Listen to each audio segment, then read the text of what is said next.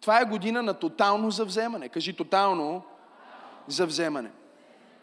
Но за да извършим това тотално завземане, ние имаме нужда от а, това, което ще разглеждаме целият месец януари и ще говорим в мислите в линията на ревизия. И ако си водите записки, може да си напишете ре-визия. Харесва ми как са го разделили в, а, на картинката, защото не говорим просто за тази ревизия, която е бизнес ревизия, нали? Примерно правиш ревизия на продавачите ти. Окей? Okay? Или правиш ревизия на бизнеса си, или правиш ревизия на нещо чисто економически. Когато говорим за ревизия, говорим за ново видение. Говорим за обновено зрение. И е важно да разбираме въобще концепцията на обновено видение, защото ако ти останеш с първоначалната мечта, която Бог ти е дал и се опитваш да я сбъднеш по начина, по който първоначално си я получил и си си мислил, че ще стане, е много вероятно да останеш много разочарован. Защото в процеса на ходене с Бога, в процеса на мечтаене, в процеса на израстване, Господ ще те заведе през пътеки и пътища и ще срещнеш лица и хора, които ти не си предполагал, че участват в Божията визия за тебе и затова периодично ти трябва да преживееш рекалибриране. Имам ли двама човека в църквата? Трябва да преживееш освежаване, трябва да преживееш ревизия. Кажи ревизия за да можеш да хванеш онова, което Господ прави в живота ти, защото ти не можеш да влезнеш в ново десетилетие с стар а, разум. Няма как да влезнеш в ново ниво с стария ти стил. Уф, това е силно. Няма как да влезнеш в ново ниво с старите мисли, с старите прия... А, те, опа. Ще се изисква ревизия на взаимоотношения, ще се изисква ревизия на приятелства, ще се изисква ревизия на състояние физическо, духовно, финансово, тук ли сте душевно, ще се изисква истинска ревизия, в която ти да погледнеш себе си реално и да си кажеш, окей, какво трябва да се промени, за да мога аз да бъда новото аз в новото десетилетие, защото старото аз няма да произведе различни резултати в новото десетилетие от миналото десетилетие. И това е дефиницията на безумието, според Айнштайн, мисля, че беше, който казва, че дефиницията на безумието е да правиш едно и също нещо, очаквайки различни резултати. И въпреки това, 95% от новогодишните резолюции, които хората си слагат края на декември или началото на януари, пропадат. Всички жени си казват, о, тази година ще отслабна 36 000 кг. Примерно. Започвам да хода на зумба. Пилатес, Милатес, там каквото и да значи това, не знам. Ако нещо не е окей, да знаете, че не знам какво е. Просто се го прочетох някъде Пилатес. Всички жени си говорят, ти ходи ли на пилатес? О, трябва да отидеш невероятна наистина. О, зумата много да влияе ти толкова много на хормонално задвижва метаболизма и също ти помага на краката и двипето и да... И отиваш, защото е януари месец и всички почват да слагат цели и ти слагаш цели, понеже е януари месец и отиваш и си купуваш карта за зумба и минава февруари. Мина март и по, по едно време април месец, докато поядисваш яйцата. Изпекла си всичките ти 37 козунака. Де си?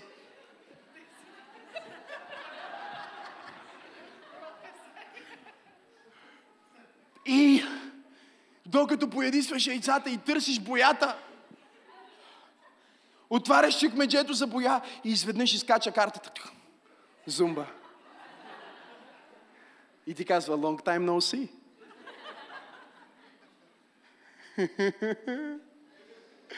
И почва си мислиш, мале, трябва да отида до фитнеса, но те е страх да отидеш до фитнеса, защото знаеш, че съдята, прокурора е там. В момента, в който влезеш в съблекалната, съдята е господин Кантар. И той винаги отсъжда правилно. И влизаш в съблекалнията и тръгваш към господин съдя и кажеш, дали да го дам, чекай да го дам. Просто съм в настроение, просто съм в настроение, спокойно. Ще проповядам, чакай, сега.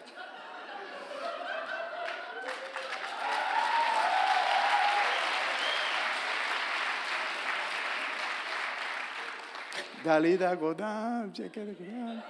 Господ пази този килограм. Пример. Не, не, това не е репетирано. Нека влезем в пробута, нека влезем. А, а, не пляскайте, отнемате време.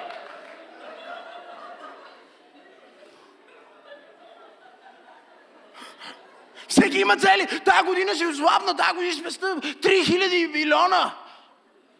Няма такава цифра, брат. Всеки има някакви цели, нали? Колко от вас имат цели за новата година, новото десетилетие? Останалите просто не искате да си признаете, защото вие сте човека, за който провярах до сега. И това се случва година след година след година. И тази година си 69, другата година си 72. После следващата година си 73 и 500. Без обувки. И казваш, всеки път ти искаш различни резултати, обаче статистиката ни го казва. 95%! Ало! 95% от новогодишните резолюции до март месец нищо не става от тях. Забравени са. Все едно никога не е било. И докато не дойде новото време, в което почва пак да се пее Джингъл Бел, Джингъл Бел, Жоро, Еде Бел. Пример. Не, слушай, слушай, слушай, сериозно. И когато дойде и чуеш тази песен и кажеш, о май гад, забравих си за това. Бързо сега отиваме новата зумба карта, новото фитнеса, почвам да влизам в кетоза. Влизаш в кетоза, изкарваш кетоза, януари, февруари и вече до март си в психоза, вече не си в кетоза. Забравя си за всичко.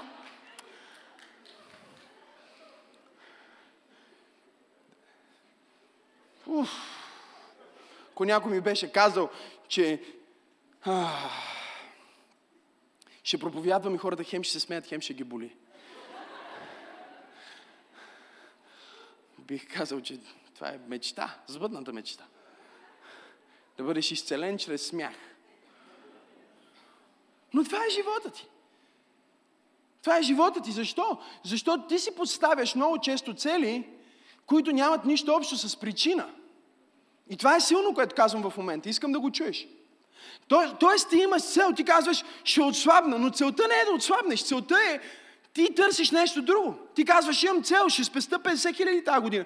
Но целта не е 50 хиляди, ти търсиш нещо друго. Ето какво търсиш ти. Искаш ли да ти кажа какво търсиш? Защото дори ти не знаеш какво търсиш. Ти търсиш онова чувство, което си мислиш, че ще получиш, когато отслабнеш. Онова усещане, че, о, вече съм по-добре или по-специален съм.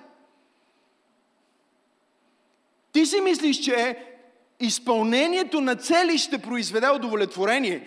И докато това е реално, е много важно да се каже, че удовлетворението от постигнат успех в измерението, наречено материално, трае не повече от три дни. Питайте хората, които са си купували нова кола. Купуваш и в момента, в който изкарваш от магазина, си мислиш, о, Боже мой, аз съм хората, аз съм първият човек в моето семейство, който си е купувал чисто нова кола, изкарваш от магазина, всичко мирише на ново и то нещо, защото използваш ароматизатор нова кола. Тия рече смеят, знаят за какво говоря. Има си ароматизатор нова кола. Тоест купуваш стара кола, слагаш нов ароматизатор и... И я караш един ден, я караш втори ден, и на третия ден вече започваш да... Тия хормончета, които те бият, първите 48 часа започват да отслабват. Тук ли сте хора? То хормон на щастието почва да влиза в нормалните ритми, защото едно материално нещо има точно толкова енергия. Има енергия, която може да задържи за часове. Не може да задържи за дни, не може да задържи за години, не може да... Няма как ти да продължиш да преследваш тази цел, ако няма причина, която е по-голяма от онази, която ти си казваш, че е. Тоест ти трябва да го обвържеш с нещо. Трябва да го обвържеш с цел, трябва да го обвържеш с мисия. Трябва да извършиш ревизия на живота си и да кажеш, кои са нещата, които аз трябва да ревизирам и кои са нещата, които трябва да трансформирам в моя живот, за да мога в това ново десетилетие да изпълня това, което Бог ми казва чрез този проповедник и да извърша тотално завземане в компанията ми, тотално завземане в бизнеса, тотално завземане в културата, да бъда като машина, която просто бам, януари едно ниво, бум, февруари следващото ниво, шака бахая, март излитам, бум, излитам следващото ниво през април възкръсвам разкръсвам. Айде хора, ако ръкопляскате, ръкопляскате, като че вярвате, че нещо се случва на това място.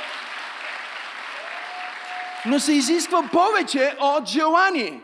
Разликата между библейски мечтател и визионер и някой, който просто си фантазира, е, че целта е обвързана с причина, която е достатъчно задвижваща, за да те събуди сутринта. И тази причина е визия, тази причина е боговдъхновена и тази причина трябва да бъде извън теб самия. Трябва да бъде извън теб самия. Не можеш ти да си своята причина, разбирате ли? Аз се опитвах години наред да влезна във форма с моята причина. И когато си казах края на 2018, 2017 година, че трябва да ги сваля тия 20 кг, не мога да стоя на 100 кг, не мога да бъда на 25 години, сега съм на 23 между другото, а, и, и да се чувствам изморен след две проповеди.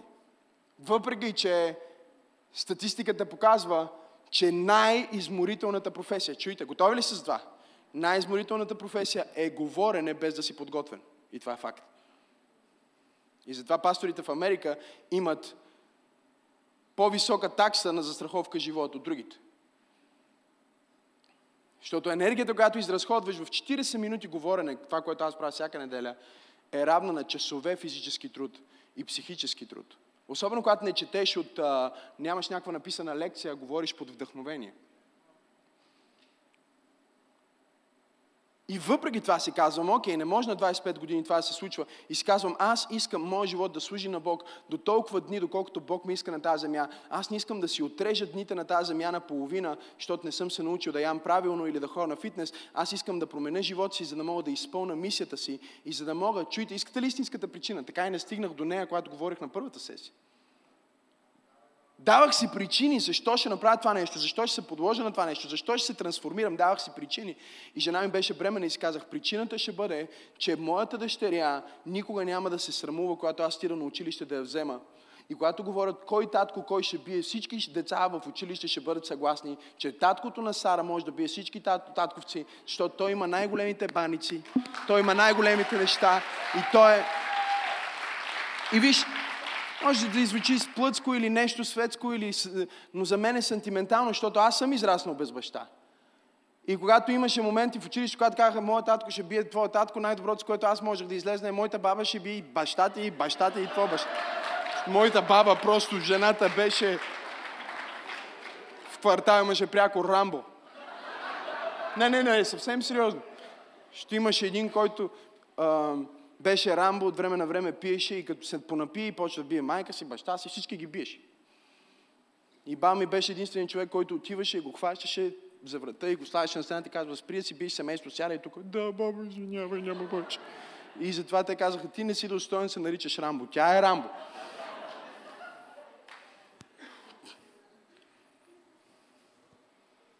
Тук ли сте хора?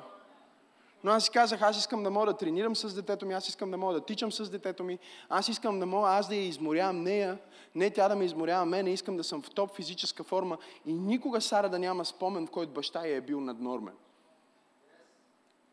Сега Максим, следващата мотивация. Сега ще видите в новата година какво ще стане. Ще идва Максим. Говориме за Максим, Асенов, младши, хора.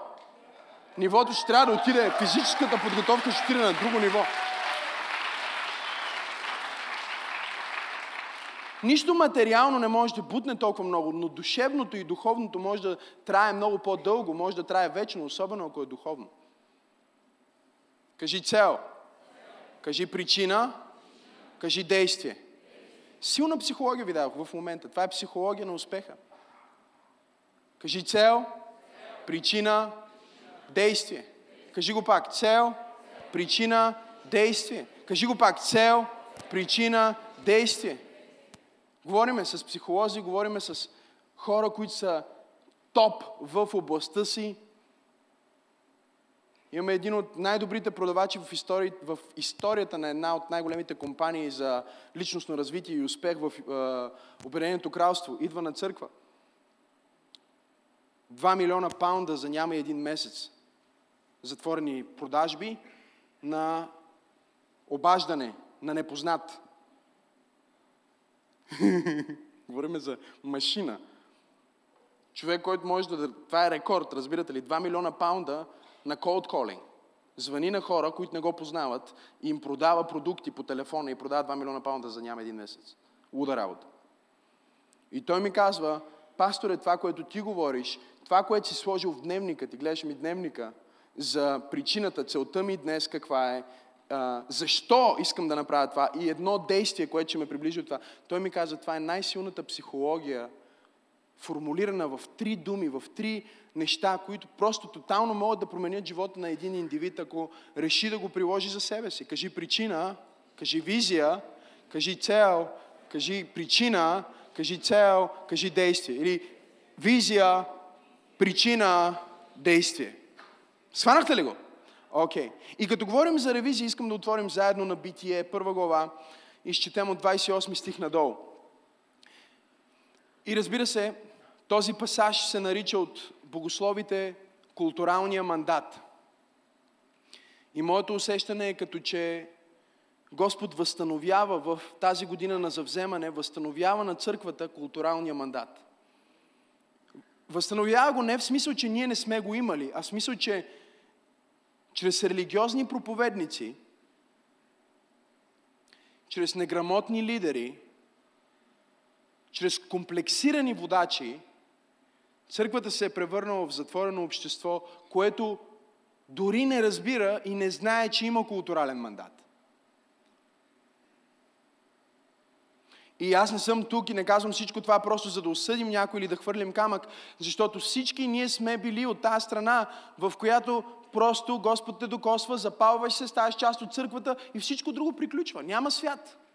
Няма, нищо друго няма. Просто това е Исус и ти. И вие, това е смисъл на живота. И това е супер. Дали ще го наречем първата любов или втората любов или каквато и да е любов, това не е самоцел, това не е края. Говорете ми, хора. Но понеже ние сме направили спасението и по-скоро не спасението, а бързото ни изчезване от тази земя – един огромен приоритет за много голяма част от християнството днес е кога идва Господ. Нали? Кой е антихрист? Тук ли сте хора? А, точно кога ще бъде грабването? Преди или след или по кое време въобще, ако има такова нещо като грабването? Говорете ми хора. Ще има едно нещо сигурно в Библията. И нещото, което е сигурно в Библията по отношение на ескатологията е, че Исус ще се върне. Самия той каза, не е за вас да знаете години и времена. Самия той каза, никой, дори човешкия син не знае кога ще бъде идването му. Пастор, искаш да ми кажеш, че дори Исус не знае кога ще бъде идването му? Да! Ми нали Бог и се знаеш? Да, разбира се. Той знае като Бог, просто не знае като човек. Затова каза човешкия син.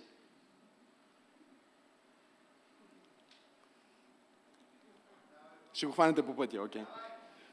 Той е Бого човек, окей. Okay. Така че като Бог, той знае всичко. Като човек, може да не знае.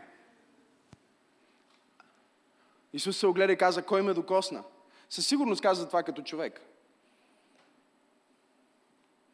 Тук ли сте хора или не сте?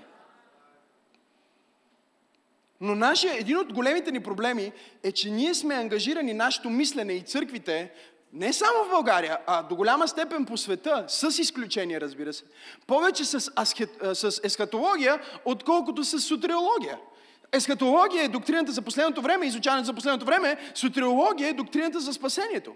И вместо ние да говориме на хората повече за спасението, ние им говориме повече за последното време.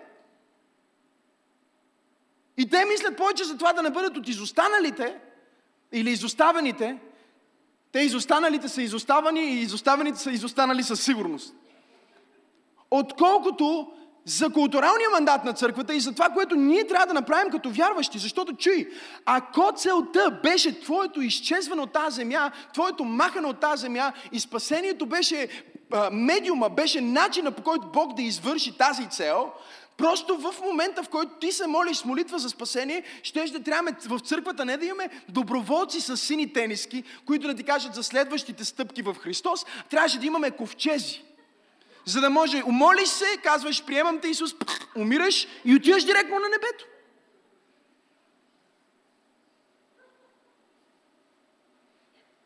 Тук ли сте хора? Но Божията цел не беше просто ти да се спасиш, за да отидеш на небето, а Божията цел е ти да се спасиш, за да небето да дойде при тебе. Не знам дали чу това, което казах. Божията цел не е просто ти да се спасиш, за да отидеш на небето. Божията цел е ти да бъдеш спасен и Христос да е в сърцето ти, за да твоето сърце и твоя живот и твоето съществуване на тази земя да се превърне в платформа, на която небето да слезне и Божията слава да бъде проявена и Неговата култура да стане културата на земята и всички земни царства да се поклонят пред царството на нашия Бог и на Неговия помазаник. Имам ли пет човека в църква пробуждане, които вярват това, което проповядвам? Кажи тотално завземане чрез културалния мандат. И ако търсиш причина за нещо в живота ти, аз не знам дали има по-голяма причина. Вижте какво им казва. Първите думи, които Бог казва на човека. Битие 1 глава 28 стих. И Бог ги благослови.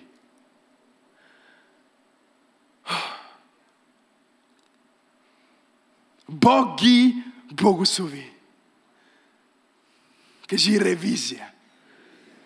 Едно от нещата, които трябва да ревизираме е образа на Бог в съзнанието ни. Защото много от хората виждат Бог като един старец, който е седнал на един огромен бял престол, той е с една голяма брада, която изпълва, изпълва цялата тронна зала. И държи една гега в ръката си и само стои и чака с очи грамотевични ти да сбъркаш и да те прасне с едно проклятие по главата.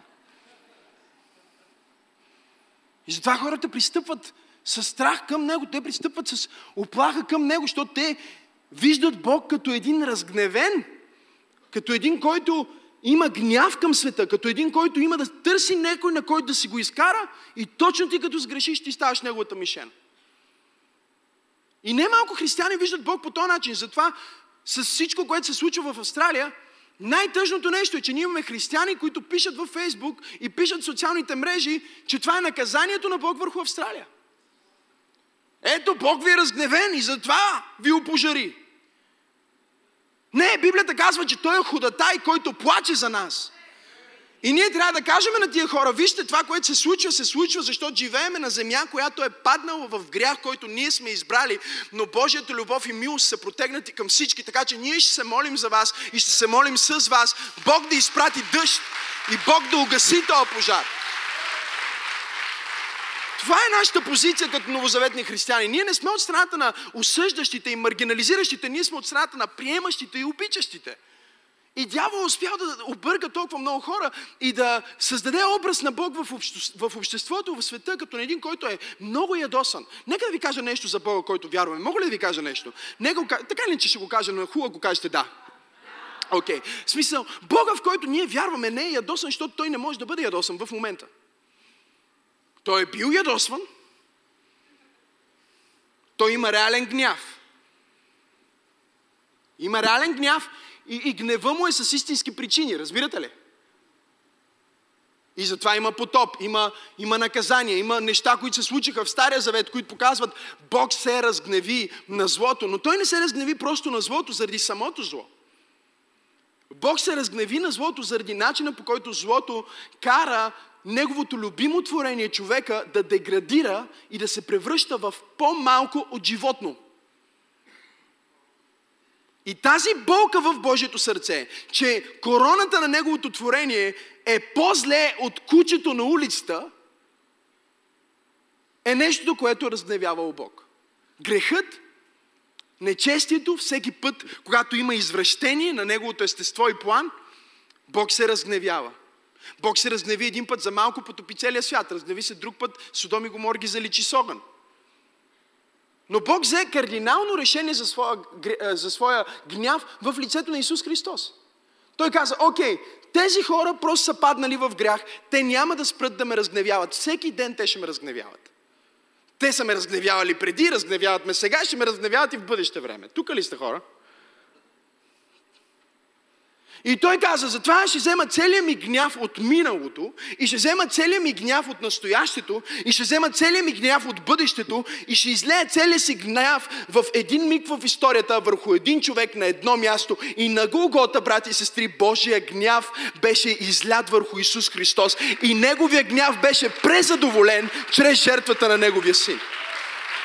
Аз казах, че Неговия гняв не беше задоволен, а беше презадоволен. Знаеш какво означава презадоволен? Че толкова голяма беше жертвата на Исус Христос, че Неговия гняв бе презадоволен, че има повече жертва, отколкото гняв. И затова той каза, там където изобилства греха, вече няма да изобилства съда, а ще изобилства, ще преизобилства благодата.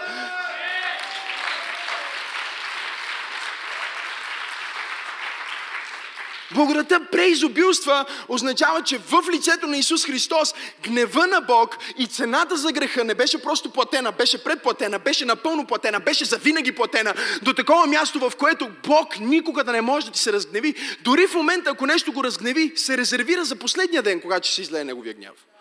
И Неговия гняв няма се излее върху нея, които са приели Христос. А Библията казва, че се излее на непокорните и невярващите. Така че, когато ти виждаш Бог в твоето съзнание, не го виждай като ядосан старец, виждай Бог като най-добрия баща, който можеш да си представиш. Най-добрия баща, който не може да ти се разгневи, защото големият ти брат, неговия първороден син, Исус Христос, взе цялата ти вина, взе целият ти грях, взе целият ти стрях, взе цялото ти объркване, взе абсолютно всичко, което отдалеча от Бог и го прикова на кръста и възкръсна тържествено, за да можеш ти да възкръснеш с него.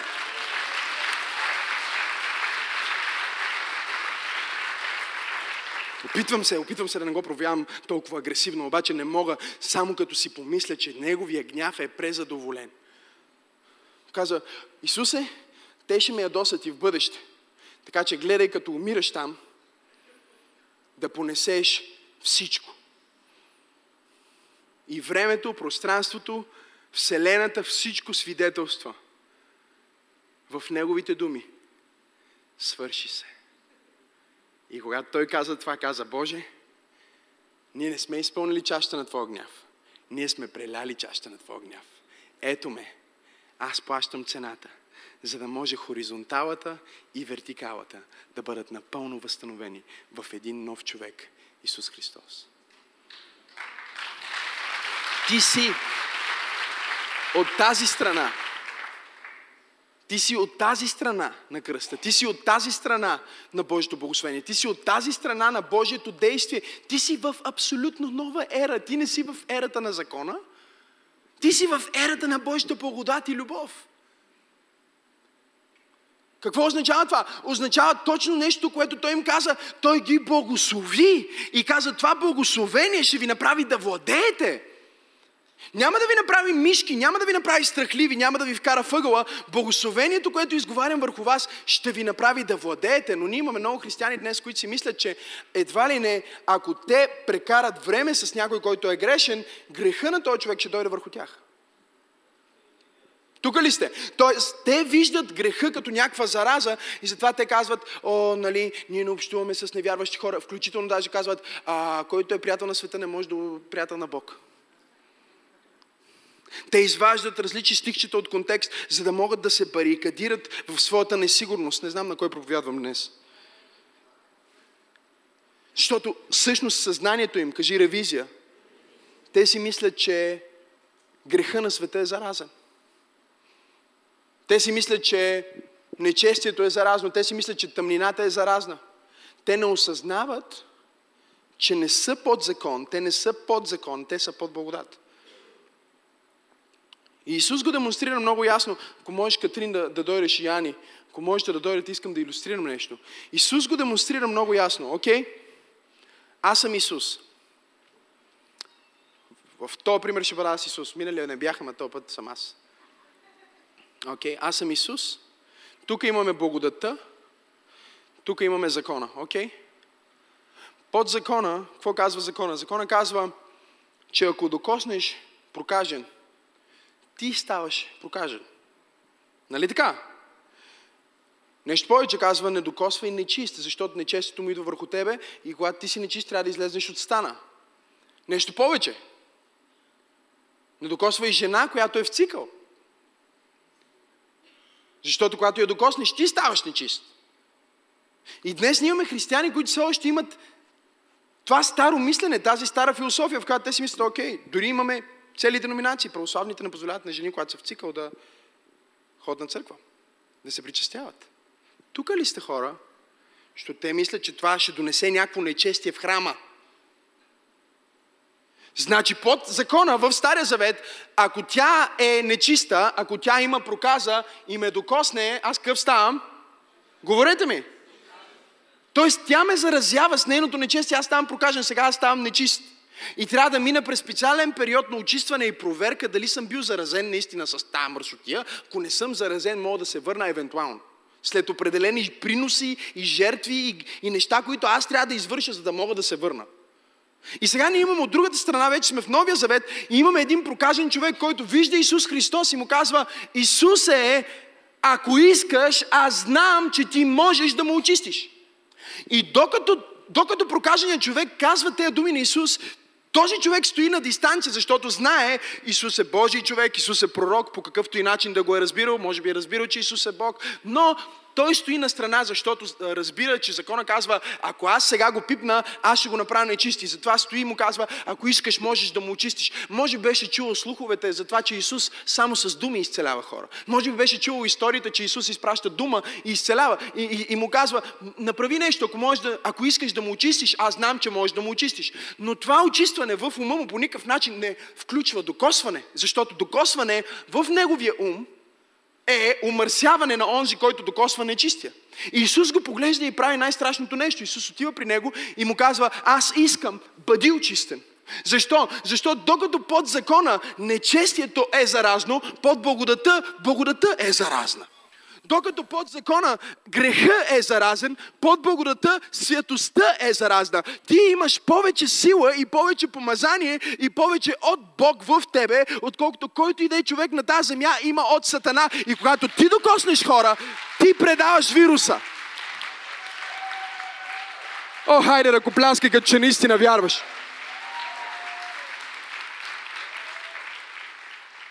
Погледни човек от теб му кажи, ти си заразен с благословение. Кажи му, ти си заразен с помазание. Тоест, ние не се страхуваме от света, защото нашата зараза е по-силна от заразата на света.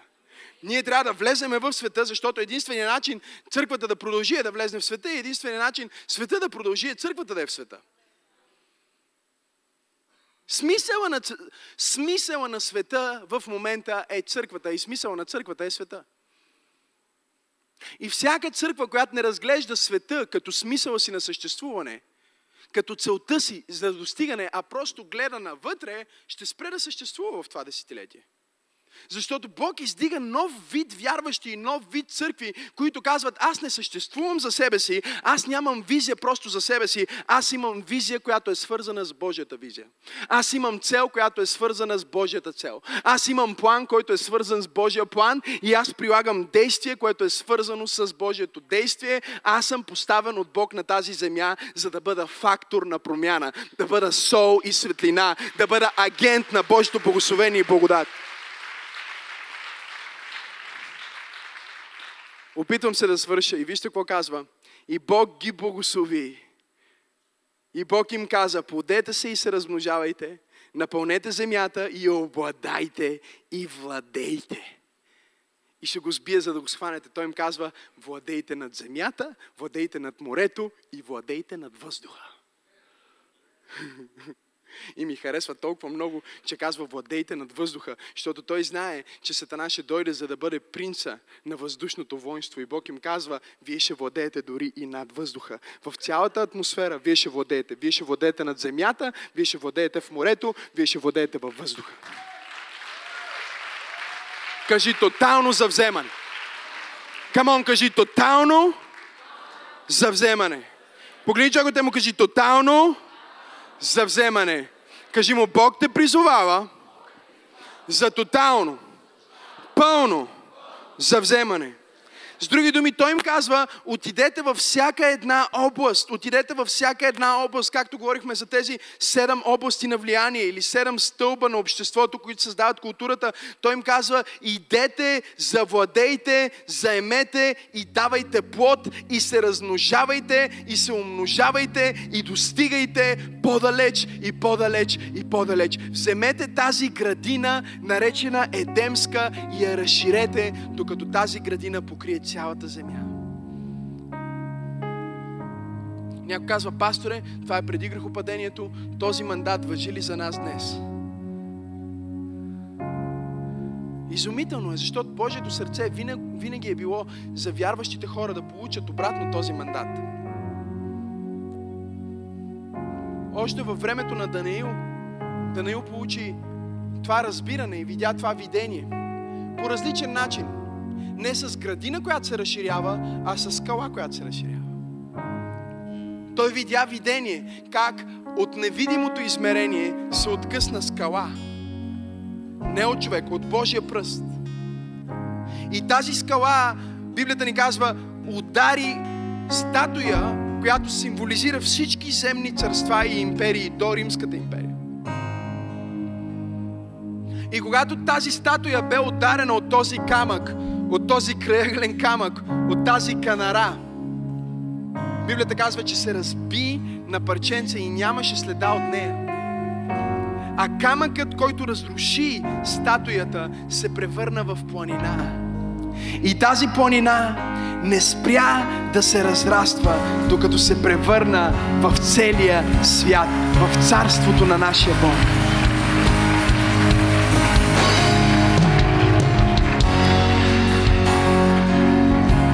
Казва, аз искам да върна. Аз искам да върна обратно на моите хора. Аз искам да дам обратно на теб културалния мандат. Аз искам да ти дам обратно ключовете, за да можеш да завземаш. И отиваме в Новия Завет, защото искате Новия Завет. Марка 16 глава, 15 стих казва и речи им, идете по целия свят и проповядвайте благовестието на всяко създание. Това е същото нещо. Той ги връща обратно в битие първа и казва, проповядвайте благовестието на всяко създание. Вода, море, въздух, навсякъде. Бъдете, владейте, доминирайте. И нещо много важно. Вижте, много християни си мислят, когато той казва, идете по целия свят и те започват да мислят географски. Защото има други текстове в Библията, които говорят Юдея, Самария до краища на земята. Докато има текстове, които говорят за географско завземане, този текст говори за различно завземане, защото той не им каза, идете по целия свят. И също на друго място, където казва, а, че Божия син ще се върне, когато това Боговестие на царство е стигнало до краища на земята. Това означава, че в момента, в който Боговестието стига до Фиджи, примерно, което е края на света, може да се каже, края на земята, значи идва Боговестието до Фиджи, Исус трябва да се върне. Обаче Боговестието дошло до Фиджи, Исус още не се е върнал. Тук сте хора? Сигурно в момента почти няма точка на земята, където благовестието не е било проповядвано. Не казвам не е забранено. Има места, на които е забранено, но дори там, където е забранено, расте най-много в момента. Тогава защо не се връща още? Защото целта не беше просто географското завземане. Когато той им каза, идете по целия свят, той не говори за земята, той говори за целия свят. И използва думата космос. Идете в целия космос. Някой казва сега, на Марс ли отиваме? Не, не, не, става дума за това.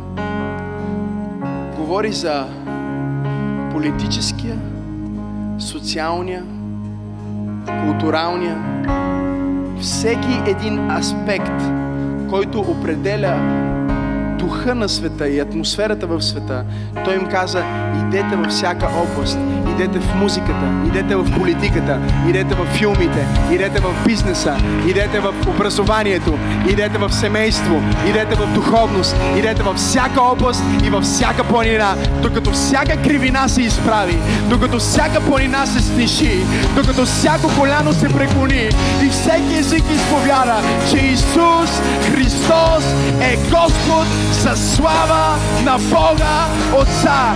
Има ли пет човека в църква пробужда, които казват, аз ще отида.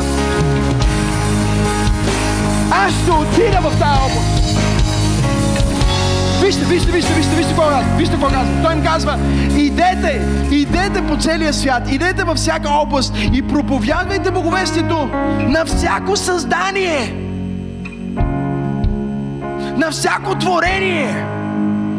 Един човек наскоро ме пита, ма пасторе, хора ще има на Марс след години. После има изкуствен интелект, ще ни управлява изкуствен интелект, ще има роботи, които ще приличат на хора. Това е времето, в което ние влизаме. Как, как това, което ти говориш е адекватно. Аз му казах, виж какво, моята Библия казва, проповядвайте в целия свят и проповядвайте на всяко създание, всяко творение, всеки език ще изповядва.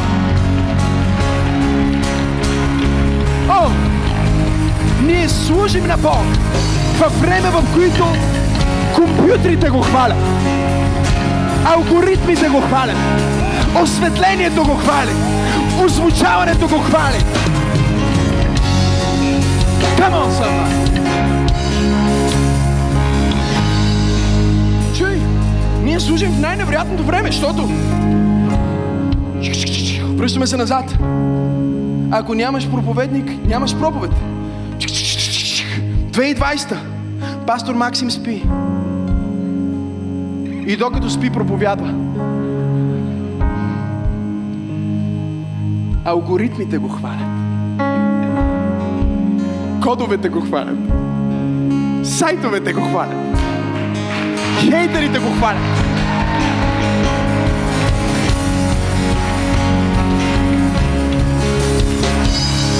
Кажи всяка сфера на влияние ще бъде съвзета за царството на нашия Бог в името на Неговия помазаник. И той им каза, вижте, той им каза, всичко, което трябва да направите, за да бъдете тези агенти на промяна е само едно и това е да вярвате. Да отидете и да вярвате. Повечето от нас вече сме отишли, защото колко от вас имат работа? Помахайте. Помахайте ми, помахайте ми всички. Останалите безработни ли сте? Всеки, който има работа, помага. Окей, окей, другите сте безработни, ще се молим за работа. Ако ти имаш работа, ти вече имаш свят, на който да влияеш. Колко от вас имат семейство? Другите си просто са появили свръхестествено. Нека пробваме пак. Колко от вас имат семейство? Окей. Okay. Почти всички с малки изключения, но тия, които не си дигнете ръката, аз бях сигурен, че вие сте не човеци.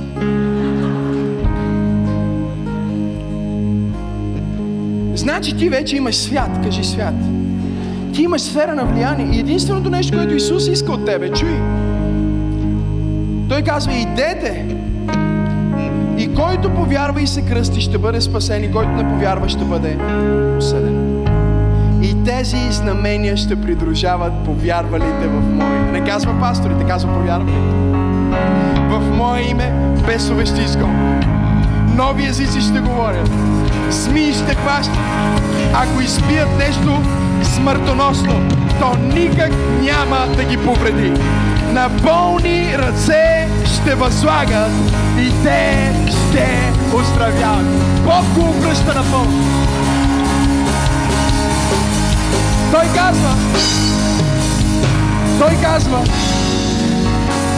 принципно, ако си сложиш ръката на болен, хващаш неговата болест. Но той казва, повярвалите в Мое име, на болни ръце ще възлагат. Има повече изцеление в тебе, отколкото болест в човека. Има, че, има повече благодат в тебе, отколкото грях в него. Нека кажа, нека кажа това, нека кажа това. Нека кажа това и да се опитам да свърша наистина.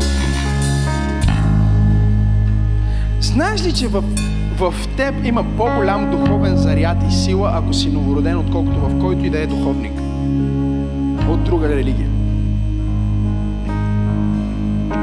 Ако ще да е някакъв шаман от Индонезия, който е направил всички ритуали, изкачил се на Хималаите, ял е най-ужасните неща и е медитирал 36 години. Една твоя молитва има повече духовен заряд.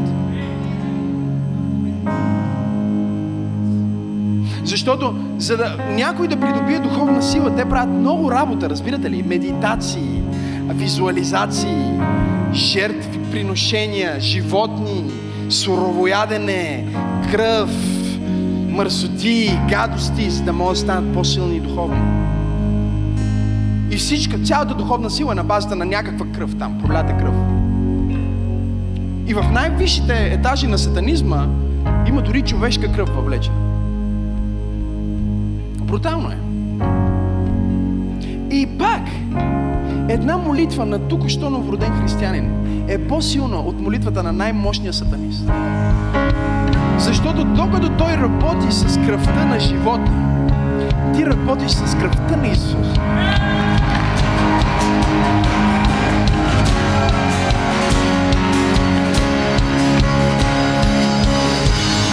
Кажи, аз съм обвързан с по-висока вибрация. Кажи, аз съм свързан с по-високо ниво на духовна сила. Кажи, по-велик е онзи, който е в мен, от онзи, който е в света. Хайде, викай, ако вярваш в това.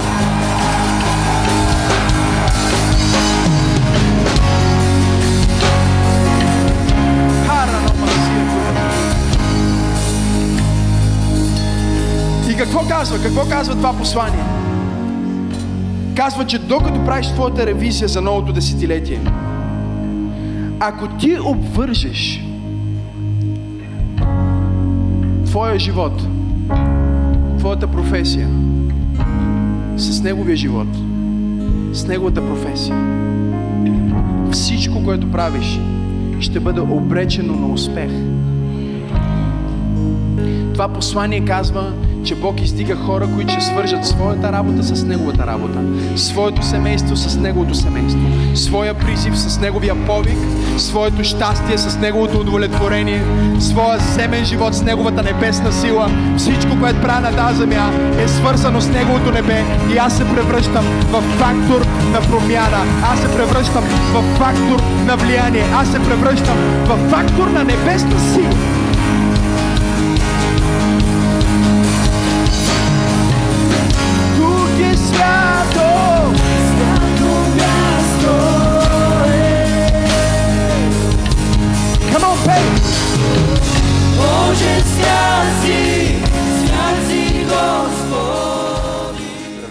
Толкова се радвам, че успя да чуеш това послание. Ти можеш да си гарантираш, че няма да пропуснеш нито една проповед, нито една нова песен и нищо от прекрасното съдържание, което идва към църквата, като се субскрайбнеш към нашия YouTube канал. Така че точно сега може да натиснеш субскрайб и да последваш канала на Църква Пробуждане. Нещо друго, което можеш да направиш е да дариш ако тази проповед и другите такива послания, които качваме, благославят живота ти, аз те насърчавам да бъдеш съпричастен, като участваш и натиснеш точно сега на иконката Дари. Всичко, което правите, наистина има значение. Бъдете благословени!